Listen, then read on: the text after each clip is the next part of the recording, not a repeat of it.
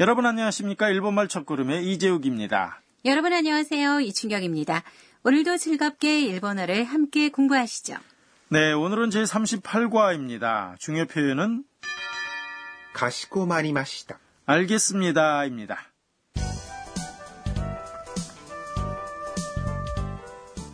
대화의 주인공은 태국인 유학생 안나입니다.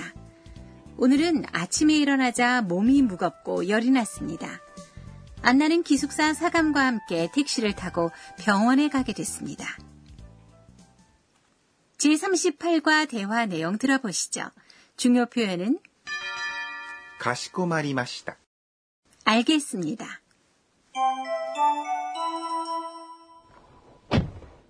시민병원までお願いします。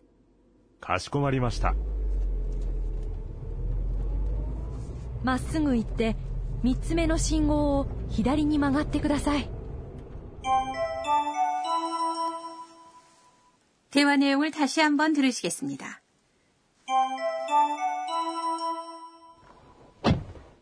市民病院までお願いします。かしこまりました。まっすぐ行って、三つ目の信号を左に曲がってください。 대화 내용을 설명드리죠. 사감이 택시 기사에게 말했습니다. 市民病院までお願いします。 시민병원까지 부탁합니다라고 말했는데요. 市民病院、 는 시민병원이란 병원 이름이죠.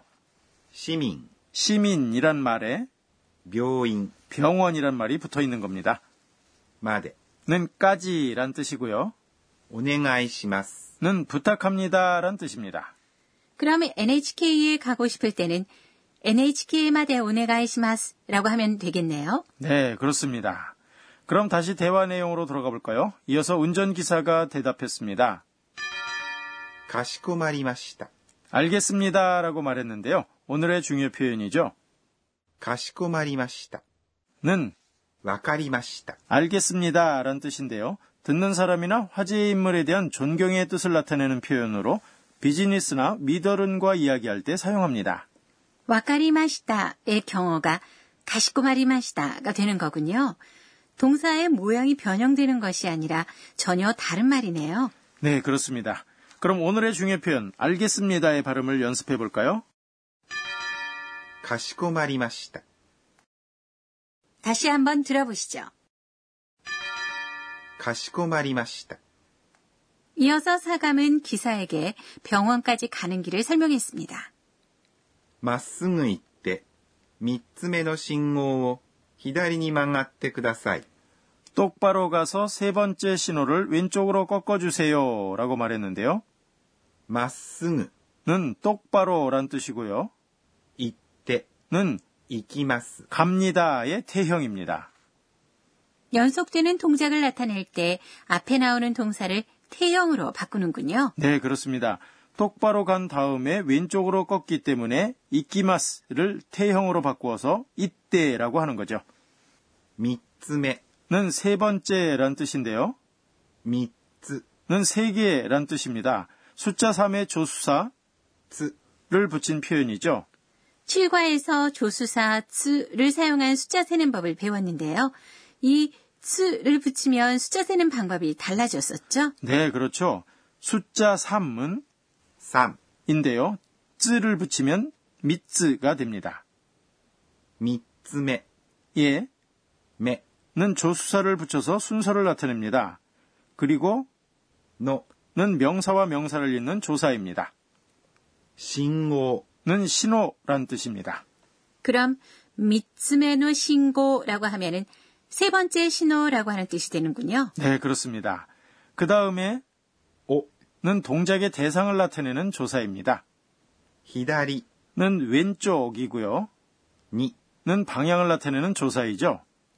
曲がって、 는 曲がります。 꺾어집니다의 태형입니다.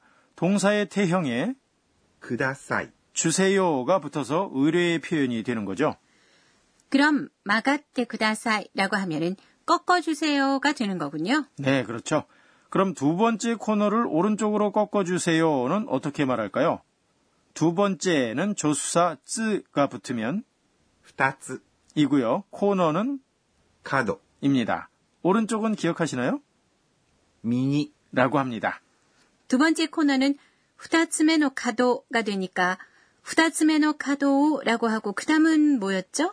네, 두 번째 코너를 오른쪽으로 꺾어주세요는 二つ目の角を右に曲がってください。 그럼 제가 한번 말해볼게요. 후다츠메노 카도 미기니 마가떼 구다사이. 네, 정확하게 말씀하셨네요.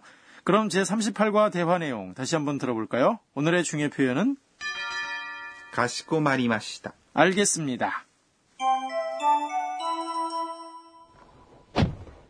市民病院までお願いしますかしこまりました。まっすぐ行って3つ目の信号を左に曲がってください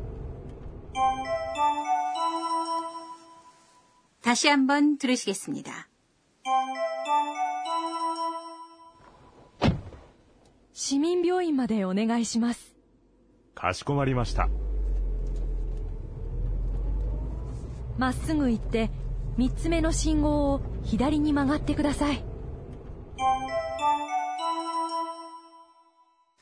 이어서 선생님 가르쳐 주세요 코너입니다.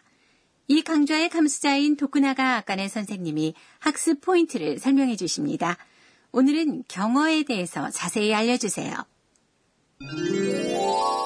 私が教えましょう 선생님이 이렇게 설명하시네요.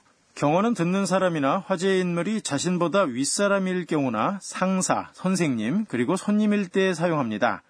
그리고 모르는 사람이나 친하지 않은 사람에게도 사용을 합니다. 평소에는 친근하게 이야기하는 상대방에게도 회의처럼 공식적인 자리에서 말할 때는 경어를 사용합니다. 어디에서 이야기를 하는가가 중요하다는 거죠. 일본어 경어의 동사에는 두 가지 종류가 있습니다. 첫 번째는 존경어입니다. 상대방의 행위나 상태를 나타내는 동사를 존경을 포함한 형태로 바꿉니다. 예를 들어서 見ます。 봅니다는 ご覧になります。 가 됩니다. 또 한 가지는 겸양어입니다. 자신의 행위나 상태를 나타내는 동사를 낮춰서 말하는 것이죠. 이과의 택시 운전기사는 알겠습니다. わかりました。 대신에 かしこまりました。 를 사용했는데요. 자신이 알았다 하는 행위를 낮춰서 손님에게 존경의 뜻을 나타낸 것이죠. 이 경어 사용법이 어렵다고 생각하실 필요는 없습니다. 평소 회화에서는 동사의 마스형을 사용하는 것만으로 충분히 정중한 표현이 됩니다. 여기까지 선생님 가르쳐 주세요 코너였습니다. 이어서 의성어 의태어 코너입니다. 오늘은 몸이 흔들리는 모습을 나타내는 의성어 의태어입니다. ふらふら。ふらふら。 는 피곤하거나 열이 나서 제대로 서 있을 수 없는 상태를 말합니다. 또 확실한 생각이나 목적이 없이 행동하는 모습도 나타냅니다. 여러 의미가 있군요. 네, 그렇습니다. 비슷한 표현을 또 한 가지 소개하죠. くらくら。くらくら。 는 가벼운 현기증이 나는 모습인데요. 머리가 쿠라쿠라하다, 어질어질하다와 같이 사용을 합니다. 의성어 의태어 오늘은 ふらふら。くらくら。 와를 소개해 드렸습니다.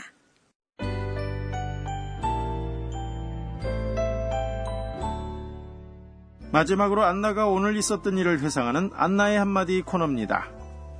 えーっと、今日は、 일본 택시는 자동 문이 달려 있네. 문은 운전기사가 열고 닫아줬어. 직접 문을 열면 주의를 받으니 조심해야겠어.